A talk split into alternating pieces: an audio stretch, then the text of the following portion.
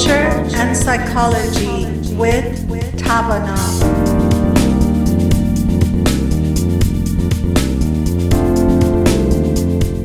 A very warm hello to our Radio Bamdad listeners. Uh, today, um, we are sitting with Dr. Rockers and Dr. Andrade, two of my colleagues and friends from Tavana organization, an organization, um, non-profit organization with um, cultural and psychological focus. Uh, we have a website, www.thetavana.com.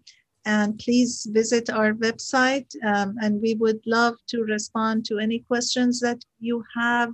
Unfortunately, we don't have a live conversation with our listeners.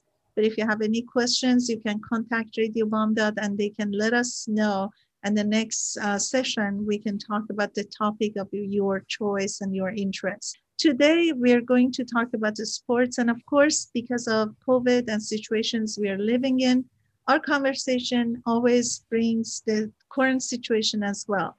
So, yesterday we talked about work, we talked about the situations we are living in and the change in public. Sport, also, today we are going to talk about is similar because um, many sport players, many people who were interested in watching sports live and in the place uh, in person um, had um, actually a different uh, situation this last year. Many sports were not um, happening at the uh, because of the COVID. And today we're going to talk about this topic. Um, and Dr. Andrade was just sharing that the Kings game is opening tomorrow. And I don't know in what capacity and um, whether people are wearing masks or not. But I just recently came back from Dallas, Texas, that we always heard that people um, always, you know, there wasn't any closing of any places, and many people were not really attending to wearing masks. But my observation was very different. Uh, everywhere I went, people were wearing masks. Even um, we went to a very open uh, area, which is uh, Arboretum. Probably you've heard of that. It's a very beautiful open place, uh, like a huge garden with most beautiful flowers and trees. And even when you entered, you had to have mask when you were purchasing ticket. And then inside, you could take your mask, but you had to always stay away from, you know, just um, follow the social distancing. And every restaurants we went, we went with mask. And then there, obviously, when you were eating, you were taking your mask. But my personal observation was completely different than what I had heard. So in Dallas, which is a big city and a lot of people are um, in the streets and restaurants and different places i really didn't see uh, much of people that they didn't follow the instruction of wearing mask and distancing. So i wonder how the sports is going to be. I think along those lines sports are such an part important part of our, our life and so ingrained in our kind of daily uh, for a lot of people ingrained in their daily and weekly kind of rituals. And so it's this idea of this release where it's like I get to to root for my favorite sports team. I get to, you know, maybe a few times a year go to this event and, and, and you know, there can be a lot of excitement around it. So uh, given that it's been such a fixture, even here in Sacramento, as you're mentioning, the Sacramento Kings, uh, you know, the the new arena, which is is a little bit more easily accessible from you know the, the center of the city.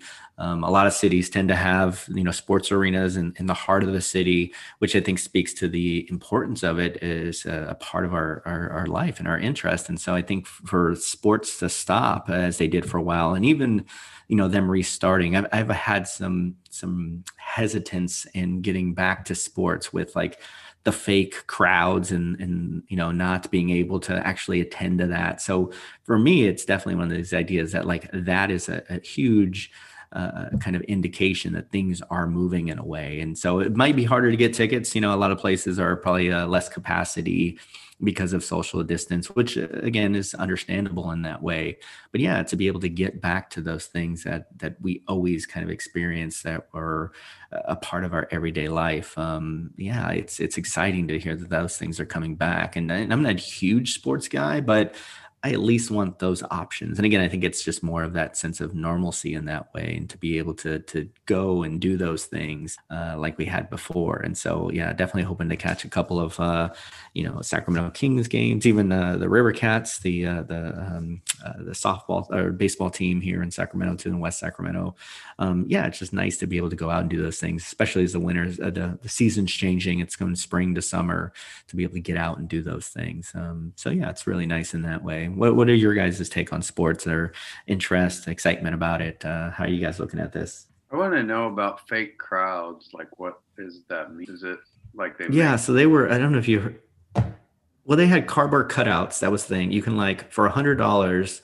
At least I heard it was like a hundred dollars. You can have your picture put into this cardboard cutout at the stadium, and then while they're airing the show or airing the sports events, they have like a it's like a laugh track you know people like oohing and awing but there's nobody there. And and so like I, i'm to me that's just like it's like a laugh track. I get very annoyed with shows that have a laugh track where it's like and, and once you hear it too you can't unhear it knowing that oh they're they're you're cueing you to laugh. So it's like oh, okay it's not even my choice if it's funny or not. So with the with the sports it's like well they're practicing like they're playing in an empty arena. You know this is not how sports have been for us for so long.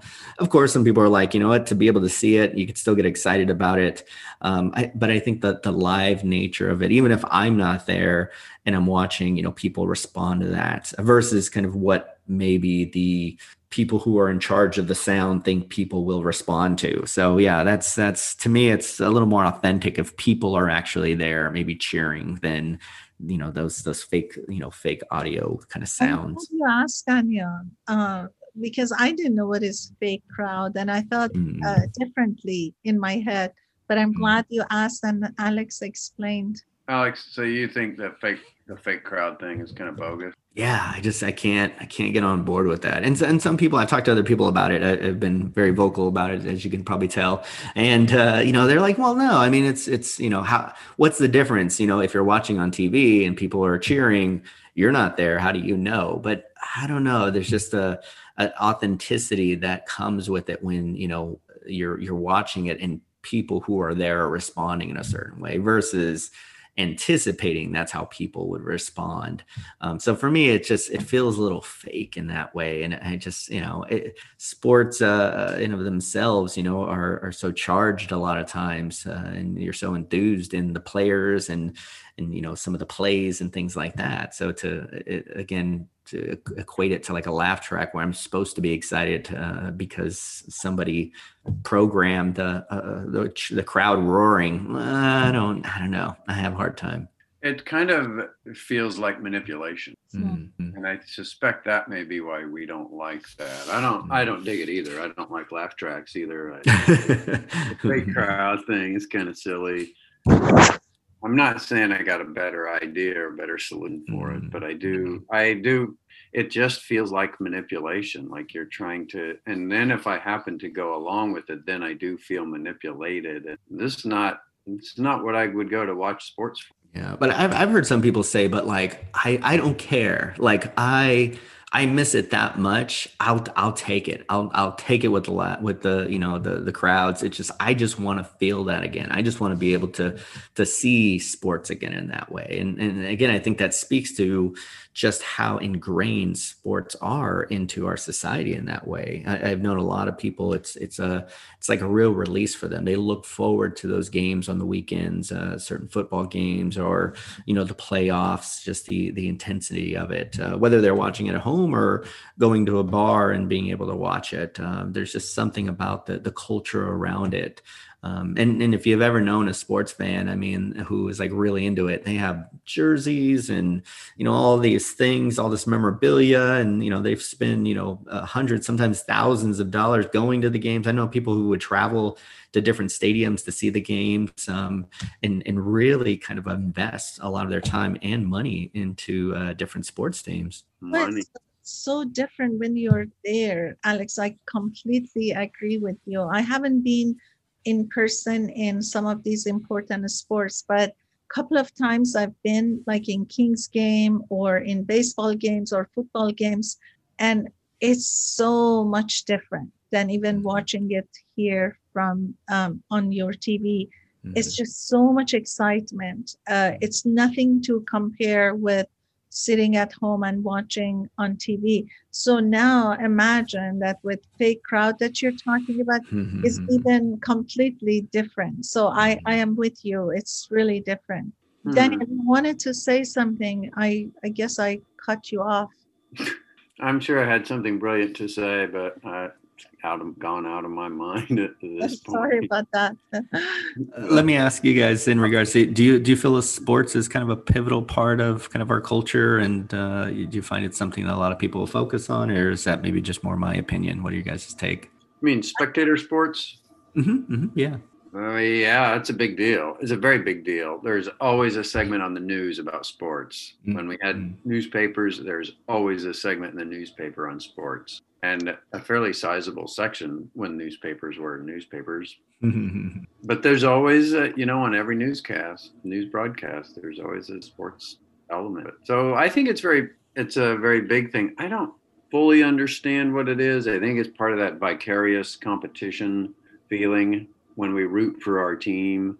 Mm-hmm. I don't know all the psychologies behind that, but I know there are some well delineated psychologies about what happens. People identify with a team, but yeah. I, something comes from. I think in every culture, pretty much, um, you know, whether it's uh, international or it's uh, national, there are so many uh, investment uh, emotionally into sports because I know in different countries, um, for example, football, um, soccer, actually, they call it football, but it's soccer.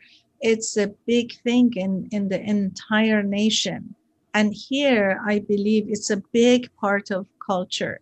I remember the first time I came to the US, I was living with a family that um, I was going to high school at that time. The father was the sport news anchor, and everything in that house the conversation was about the sport and everybody at certain time was watching the sport news. Was specifically i was um, in that environment and plus at school that i was going uh, the sister that was living in that household with me was a cheerleader uh, most of the associates and people that we were friends with, they were football players. It was a huge thing, even in high school. And then when my sons here were growing up, sport was the most important part of their school life. They both were playing football, um, playing basketball, were in the team. I think the culture was to to the to a to the fact that if they weren't in a sport they felt that something is missing in their life. And that's that was my observation from uh, raising my boys. They both were in different teams. They it, it was a big thing. And even my younger son was into education and academics as well because had all these ap uh, courses. And and many times I told him, I said, it's too much on you because you're into two teams and now you have taken APs. He felt that if that is taken away, a big part of him is going to um, break. And, and I think it's it's some um, maybe masculine thing as well when you're into sports probably at that age i'm not sure now i'm thinking psychologically there's so much into this when you think about young people, how important it is to be in sport. And even watching my kids growing up, even after high school, and now even sports is big thing for them. They're always getting tickets to important sports. They travel to go to another place um, to be in in that that um, you know um, match or race or um, you know situation they want to be there so i feel like maybe the culture here is so strong in uh, sportsmanship and also uh, just being a fan of a sport. And I've also noticed that in many other countries that there's so- this, um, you know, soccer is the major part of the national uh, sport is is as huge as here. So we are at our break. We come back and continue our conversation about sport. شنوندگان عزیز رادیو بامداد اگه صدای ما رو از رادیو بامداد به زبان انگلیسی میشنوین من به همراه دو تن از همکارانم از شرکت توانا دکتر الکساندرادی و دکتر دانیل راکرز امروز در خدمتون هستیم و به زبان انگلیسی روزهای شنبه و شنبه از ساعت دوازده تا یکی بعد از ظهر صحبت می‌کنیم برمیگردیم و دنباله صحبتمون رو در مورد ورزش و قسمت بزرگی از فرهنگی که در سرزمین امریکا و سایر نقاط دنیا هست صحبت می‌کنیم.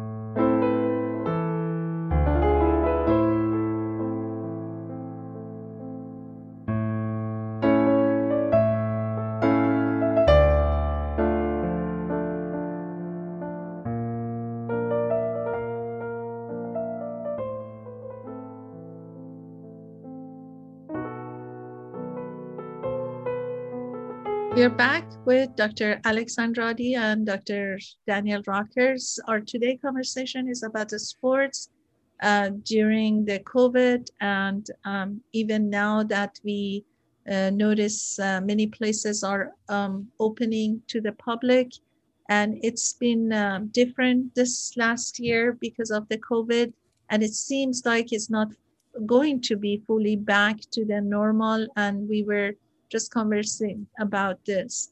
You mentioned, uh, I want to go back to today. You mentioned the idea of sports and masculinity. I think that's something that's uh, been kind of paired in our society and in our culture kind of mistakenly too i think it's one of those things where uh, because of that uh, women weren't given the opportunity to participate i was thinking about the most recent super bowl um, back in i think it was february this year um, and they were announcing how it was sometimes one of it was one of the first ever games where there was a, a referee who was a woman and a coach uh, as well. And i remember thinking like that's ridiculous in the sense that like that hasn't happened already. It's just like and it's and even the way they were they were they were announcing it i felt like they were i don't know i i kind of felt like it was like oh look we're we're we're doing this now and and versus the idea of like okay well this, this should have been you know it's like women have been involved in sports and interest in sports i think just as much as men if not even more.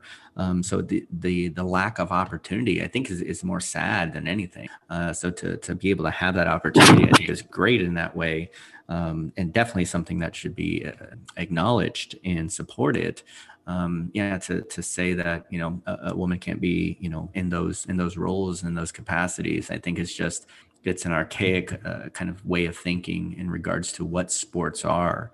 Um, and I think you know it's it's great that there's that inclusion in that way. And I think it comes to just even you know as as when kids are are little, this idea of you know the girls going to be in ballet and dance or piano and the boy is going to play football and you know baseball and things like that. So these these gender stereotypes that get perpetuated and are sometimes very resistant uh, on a cultural level or societal level to change. Culture culture aspect. I think to me i agree with that. It is unfortunate although i think it's also important for us to, to have some go it i I envision the human race as we are we are evolving from something before the sun, something before which was lesser than what we are to something beyond. Part of that involves looking at what, th- but I think it's an important thing to also reflect that whatever came before was probably an improvement from what was before that and that we're all in this process of changing and it is difficult for the group or the whole population because of that inertial resistance to change. And the point that I'm making here, which probably sounds a little bit labored, but it isn't that the whole thing was set up initially. I don't think. I don't mm-hmm. think it was set up initially like to keep women out or to keep certain people out. I think, eh, you know, most of the people that came before us, most of them were doing the best they could, and it doesn't, won't measure up by our standards very well. But I think they were probably doing it. It is up to us to make the change to see to see differently because we're standing on the shoulders of giants now. I'm glad, Alex, you always bring this uh, inequality or the mindset that we have about men and women in different aspects of life. But also, we have to realize that uh, there's a reality that we face, and there's an idealistic, um, you know, approach that we have to it but as you said, in many, um, you know, more developed countries, obviously women are a big part of a sport. And, um, and then we also see that in some sports, mostly men are involved because it has more uh, bodily involved, like uh, football you know um, but then soccer you see women are playing um, worldwide or basketball or baseball or swimming and all other sports. And in Olympic, we see so many women are getting medals um, of, um, you know, the honor. And um, my question is, do you think uh, historically sport is part of the culture or is just an activity?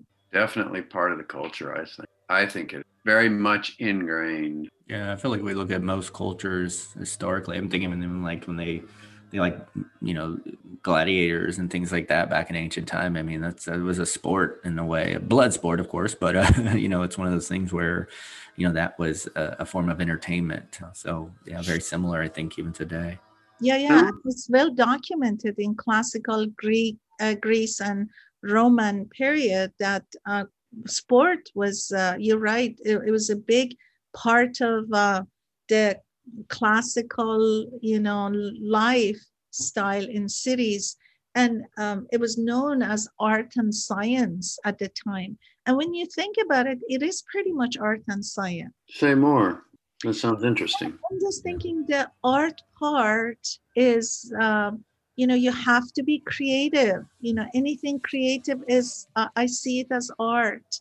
And then science, you have to really think of ways scientifically not to hurt your body, scientifically not to really, um, you know, mentally even, you know, get involved more than you should. I, I see that art and science in a sport. Uh, maybe I can't express it well enough, but there's a part of science and art into a sport as well. Because you can't just go become a good player without not knowing the science of it you know? Like for example just let's talk about um, just the Amer- football. Um, you know the way you run the way you um, approach um, you know the other team the way you have to um, make a goal all of that has art and science in that's i'm just thinking i'm thinking of the the study, Daniel, that you and I did the, with the uh, mindfulness and the golf swing. How that was a kind of combination of you know art and science in that way. We measured it in a very scientific way and included something that people don't think of as far as being a part of it, but uh, at the same time is very important. You know, it, when people play golf, what do they do? They tell everybody be quiet. it allows the person to focus on their swing. And so, uh, yeah, I think that was a kind of a, a great example of what Sade was mentioning. That's a good point. Yeah, a whole lot. There's really a lot in terms of body mechanics and kinesthetic movement and proprioceptive feel. The proprioceptive feel being feeling where our body parts are in space, and kinesthetic sense is that how do we move? What is the right way to move? What are the proper ways to move? Like and in the golf, just following up with the golf, you know, the golf swing in a lot of ways is like if you watch a dog who's wet shake off and they can shake from one end of their body, rotating it all the way up through the spine to the other end. And that's a lot like the golf swing. If we could just get that that whip to the golf swing, we can do that. And that's both an art and a science. It's an art in the sense of dance, but it's science in the sense of there's probably a whole lot of scientific factors we can measure, like what we did in a study. And I think oh. you think about all other sports, there is that as those aspects to it as well. You know, like for example, in volleyball, in football, in um, uh, hockey, and all other sports, when you think these aspects are, are involved. Um, I'm not so familiar with the sports psychology, but I'm sure there's so many psychologists in those fields. Um, I wonder if the sports psychologists mostly work with the uh, players or people who are involved in the sport or teams in terms of psychological part of a human being or does sport by itself bring some other issues in psychology? I'm not so familiar. That's why i just want to know more. Well i think each sport brings its own psychological demands which means there's going to be certain psychological problems which show up different ways. So for example in women's gymnastics when they're doing stuff like doing a back backflip onto that balance beam that to me seems incredibly dangerous and it would that provokes a lot of anxiety. In fact i've worked with somebody who did one of those types of flips and then injured him off bar or not stuff forget very soon but anyway there's that's a certain type of anxiety that isn't present in say golf that type of a dangerous anxiety you know there's a different kind of anxiety that shows up in and the demands of golf are different because most of the time in golf you're not actually performing. Most of the time in golf, you're moving from one shot to the next shot. The shot itself takes a couple seconds. So it's a, a short ballistic burst of activity that brings its own psychological. Some of, but a lot of the things that are called by psychologists in sports psychology is similar stuff. If you look at sports psychology books, you'll see a lot of it is how do I deal with frustration? How do I deal with relaxation? What's the appropriate amount of activation? Um, how do I participate in a team? How am I a good team player? Oh, and probably when they call a player out to go back and send someone else, sometimes that psychologically affects the person, I would say. There's yeah. so much psychology into each part of um, any sports with the players. We're dealing with human beings, and I'm sure when psychologically a team does better, probably that hurdle of winning or losing um, becomes less, uh, you know, affected by players. We are getting to our next break. We come back and continue our conversation about sports um, during the pandemic and also in general um, psychology and sports. شنوندگان عزیز رادیو بامداد من به همراه دو تن از همکارانم دکتر الکساندراده و دکتر دنیل راکرز در خدمتون هستیم امروز و اگر صدای ما رو به زبان انگلیسی میشنوین ما امروز داریم در مورد ورزش و انواع مختلف ورزش و اثرات روانی روی ورزشکارا و اینکه چرا روانشناسانی که مخصوص کار کردن با روانشناسا هستن موجود هستن در تیم های مختلف و رسیدیم به جایی که یک بریک داریم میدیم و برمیگردیم. دنباله صحبتمون رو ادامه میدیم.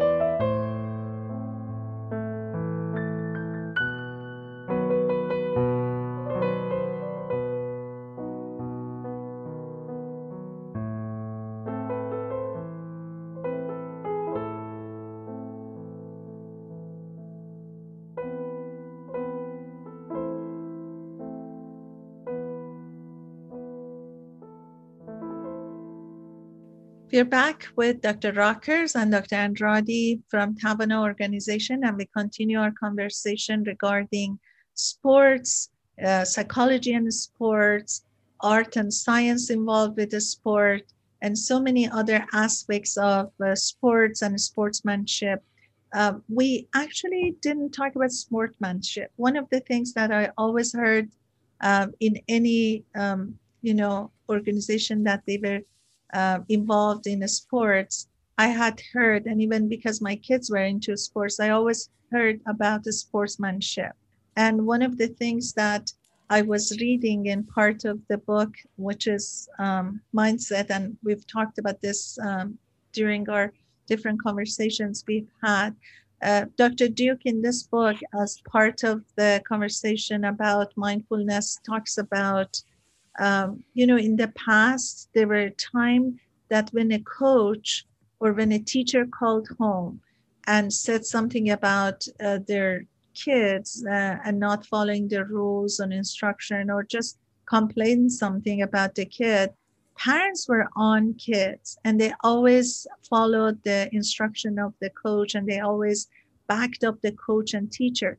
And in this book, Dr. Dweck talks about the parents of um, the current or maybe next generation um, from our generation, they're so worried about the self esteem of their kids that they don't want to say anything rather than, um, you know, giving a lot of positive feedback.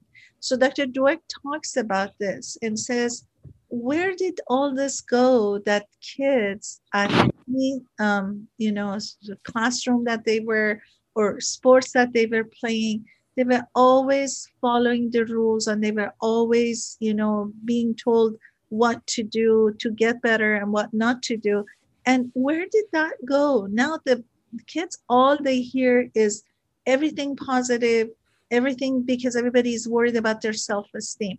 But she argues that, and she says at some point, we need to teach our kids that there is a reality in life. And, and I guess, you know, maybe we talk about self esteem all the time, but are we really bringing the self esteem of our kids up? Or are we really raising kids that they don't want to hear anything that they did, they could do even better, but just you know, give him praise, uh, give him reward, just talks about how wonderful things are. Oh, I'm glad you mentioned that because that's something that I'm really big on too. I mean, even just the idea like not everybody gets a trophy, you know, there are winners and there's losers in sports. And you can actually learn a lot about losing. I think I've shared before. I played uh, soft, uh, baseball t-ball from when I was like six to 13 years old. So I, I, played baseball for a large portion of my life, and I lost a lot of games. Uh, and, you know, it was one of those things where as a team, to be able to learn how to, you know, come together following loss and continue to strive and push and know that you're not going to win every game or you know you may be behind and you may come back and you may not and and so you learn i think to tolerate failure and i think there's failure and struggle and strife are a part of life in some ways and if we're protecting people from ever experiencing that because we're worried about their fragility or how how that can hurt them in a way. I think you're forgetting that how that can help them and and that even tends to strengthen the bond sometimes within a team. It's like oh let's get better let's grow or you know we all lost together and you know we, we're all here together in this way versus us having to feel alone and isolated in that loss too and knowing that we can try again and maybe we can improve. And so the idea that those are opportunities for growth i think is something that tends to really to get minimized. And yeah i think that can get carried over into life feeling as though things are always going to turn out positive or things are always going to be um, you know even or fair. Um, you know we can have you know with the rules in sports we can have all the quote unquote fairness that you can but then you could still end up losing. And, and that's how uh, life works sometimes too where you know you can do all the right things but sometimes it doesn't turn out in that way. And unfortunately sometimes in life we don't have as many rules as maybe sports do uh, in that regards.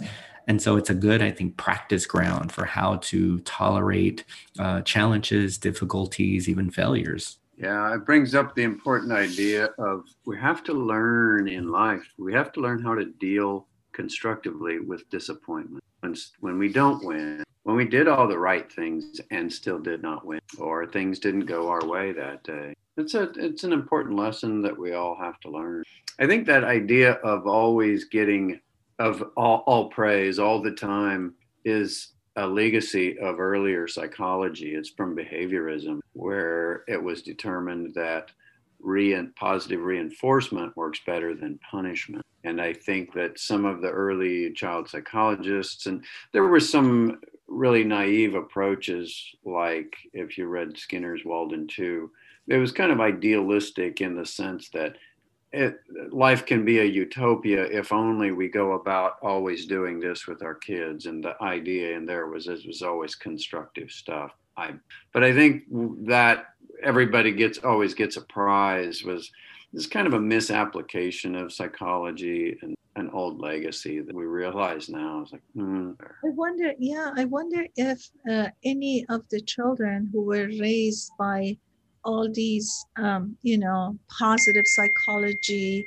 We hear all the time about positive psychology, which I agree. I am, I really feel like a lot of it is right. But I just wonder has it been a research on kids who've been raised with all rewards and praise and uh, parents, you know, constantly worrying about their self esteem, making choices um, in conversing with them that was different from the, the previous um, you know generation? I just really want to know uh, what kind of people we have raised in the society people who are uh, resilient people who are um, very um, you know open to um, change or would they get really uh, frustrated? Would they get really angry fast? I mean, what do we see? I like to see the difference because I've noticed that in um, generation I was raised or in the um, early childhood that I was raised, school was so important that anything that the teacher said or did, um, parents followed and parents were a team with the teacher and school to raise the child the way that both thought maybe it's the best, which was that follow the rules, follow the instructions. You're part of this. You have to do this. You have to do that.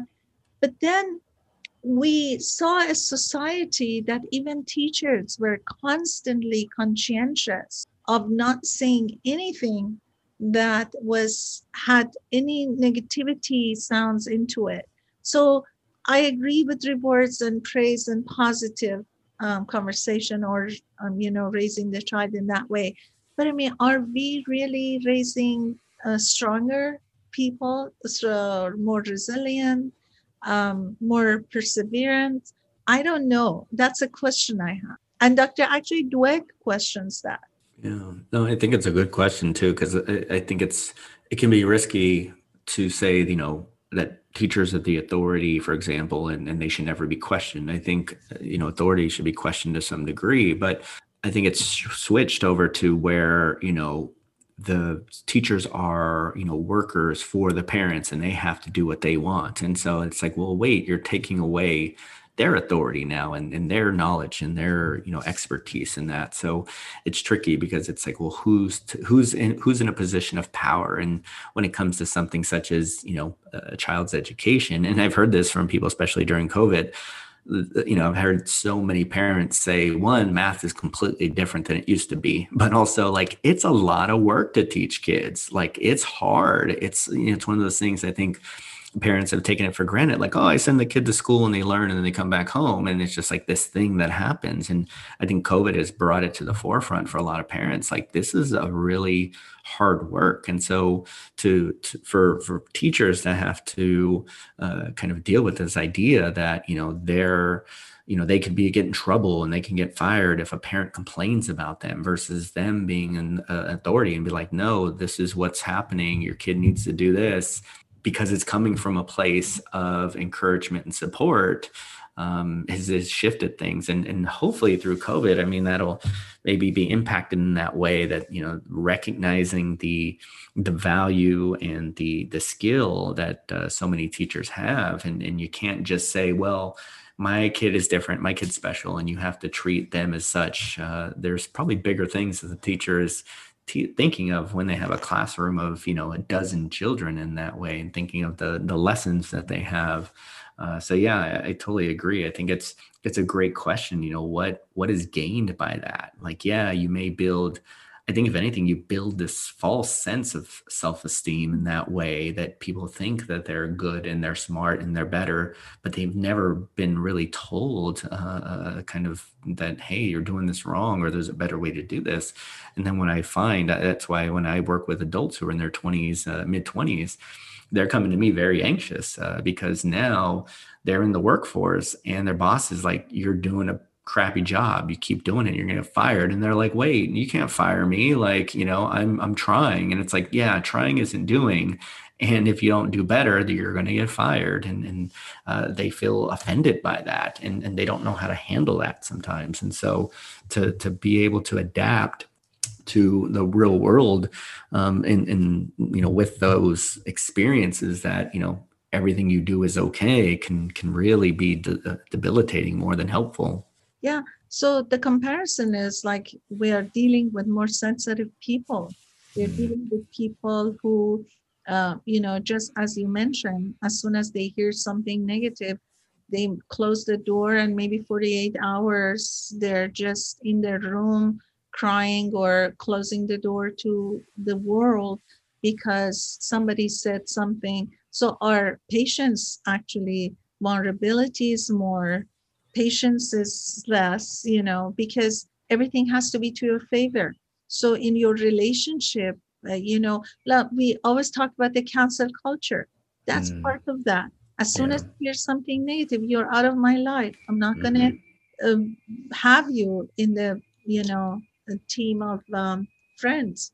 So basically, um, it should be a good research base uh, to find more statistics, but this is what we see. We, we are dealing with more sensitive people. We are dealing with people whose um, patience is less.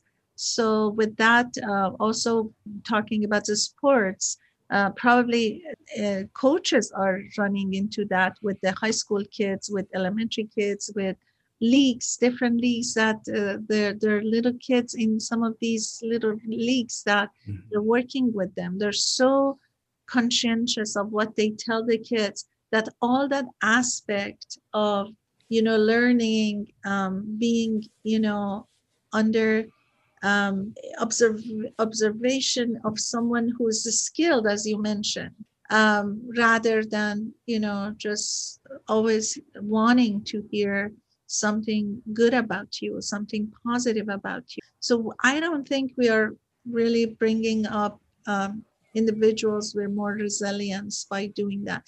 Definitely, I'm not for negativity or any sorts of abusive language or any sorts of you know negative um, you know behavior but we are also talking about having a good medium you know um, of both you know so that the kids are raised in re- real world because real world is not all about you know lovey-dovey and all the flowery language. Real world uh, has a lot of hurdles you know so those getting to each hurdle at different levels of life needs more resiliency and i think both parents teachers coaches can uh, do that so it is really important because i really took it seriously when dr dweck was talking about that that's uh, psychologically what are we doing to our children? Are, are we raising them uh, children that they can face reality better, or are we raising them to be so sensitive? Yeah, I think I wanted to mention too one more thing re- regarding sportsmanship too. I think it teaches us how to interact within groups and sometimes with people that we don't get along with or people that we struggle to get along with. And sometimes it teaches us very valuable skills to navigate some of those difficulties because not everybody on a team is going to mesh very well. And sometimes there can be some pushback. And so rather than like again going back to the idea of cancel culture you can't say i want this person off my team. Like it doesn't work that way. Like you have to learn to deal with them and navigate that to some degree and so there can be some some very helpful and important skills. And it's interesting because i think back on, on some of my sports experiences and just even friendships uh, uh, it, i've had experiences where at first i didn't get along with the person. And then later on they became one of my closest friends. And so um, if we're just to look at oh any initial opposition we have to in that. I mean I could have lost out on some um, important lessons and valuable uh, friendships as well. And so it's one of those things where, again, as we've talked before, you know, we can learn from that struggle sometimes. And so to be able to to learn that, you know, sportsmanship, I think it's like a ongoing process of, of learning about ourselves, learning how to interact with others. Um, you know, definitely recognizing it's something that we can we can we can grow from and implement towards both our team members as well as even the opposite team. We don't we don't have to hate um, you know, our team members. We see a lot of professional athletes who, after the game, they'll go up and congratulate the other uh, players, and and that sense of connectedness is so important, especially when years later maybe you see them on the same team as the other person. So it's like if you're going around making enemies of everybody, uh, you know, when it comes to you switching teams eventually, uh, you know, that would probably be really difficult. So that sportsmanship has to carry over both in uh, towards our team members as well as even the opposites teams as well. Yeah, there's a lot to learn as we are, um, you know, moving forward with, with life. One of them is being able to handle the opposite ideas, uh, whether it's political, whether it's about sport, whether it's about life. Um, we, we have to understand that each individual is very different different mindset different uh, family different way of uh, being raised so we have to be open to that. It's not easy because it's um, something that we need to work throughout our life, but just understanding and observing uh, even ourselves, uh, what, how we behave and how we encounter some um, unpleasant situations. Uh, it's just a lot of um, you know working with ourselves rather than complaining about um, the other person or the other team or um, teacher or just anybody in life, if we could really be more focused on ourselves and see what is it about me that doesn't like this. Maybe it's something that i need to work on. So i think with the sport is the same and i just hope parents and school and teams and um, uh, coaches actually are better team together to raise children with more resiliency, with more patience, with more understanding. And I hope it comes a day that self awareness becomes a big part of teaching from raising a child, from school, from sports, because self awareness, I think, is the best benefit to ourselves. So the more we know about ourselves, the better we are with dealing in different relationships. Uh, all right, we are at the end of our program. And uh, for the last part, Dr. Andrade, if you, I know Dr. Uh, Rockers had to leave early. Um, so if you have any final statement, I appreciate it. Yeah, one one of the things that was funny, I was thinking about what I said when I first got on the uh, air today, how I'm not that big of a sports guy. But then I, I remembered literally yesterday, and uh, I'll, I'll describe what this is, and I'll show you Side the uh, 2016 World Series of the Chicago Cubs uh, when they won the World Series after almost 100 years. Um, I just bought this. It's funny because uh, me and my uncle, who's a huge Chicago uh, Bears and Cubs fan, we're going to watch it together. So um, just as a, a, way to kind of reconnect uh, uh, on those games and even just to, to, kind of have that shared experience. So it's it's funny because even that is something that sports can be. It can be an opportunity to connect. Uh, even though it's been years now since that uh, has happened, uh, it's something that we're both excited to, to be able to share in. Uh, so yeah, it's it's one of those things that can allow people to kind of really connect. So yeah, that would probably be my message to listeners. You know, think of it as even if it's not something that you're really into or, or you, not something that you typically think of as you know uh, something so interesting or engaging, but uh, you know to be able to have those experiences with somebody in your life um, it, it, can allow you to to feel closer and in, you know in other ways. It's not just this oh, this thing that's annoying or this thing that I'm not really into, uh, it can be something that uh, allows the two of you to interact and connect on a whole different level. And for our listeners, uh, because Dr. Andrade comes from Chicago background, uh, Chicago probably has a, a, special place in your heart. And, and it's a huge sports city too, so definitely. Oh, it is, yeah. And also when you talk about like 2016, Chicago winning um, is I remember that and I, mm-hmm. and I relate to that. Uh, but with that, uh, we want to um, thank you, our colleagues uh, from Tabano organization, and we come back next week to talk about another topic with um, saying uh, goodbye to our listeners and wishing them uh, the best for this week. We say uh, we end our program.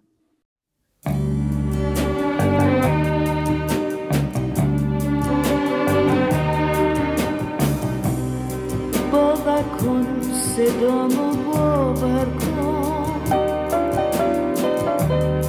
صدایی که تلخ و خسته است. باور کن قلبمو باور کن. قلبی که کوه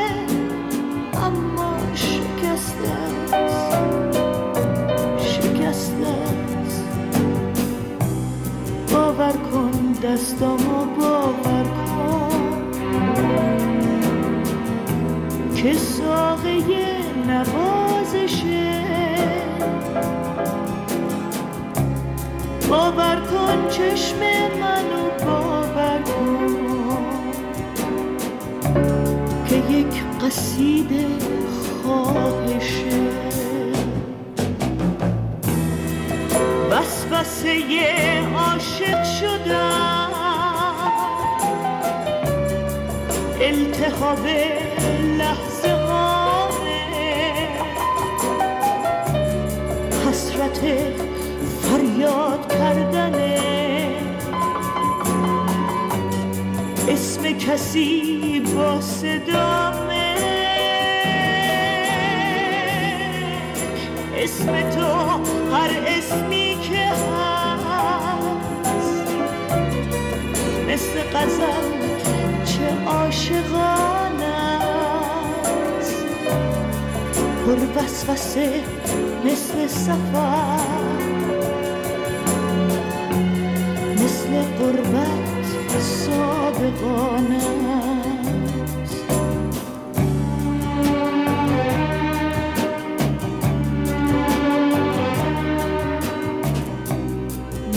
باور کن اسممو باور کن.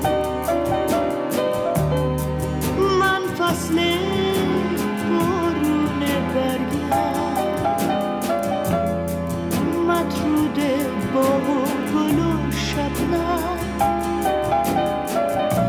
درختم درخت خشکی تو دست تگرگم باور کن همیشه باور کن. که من به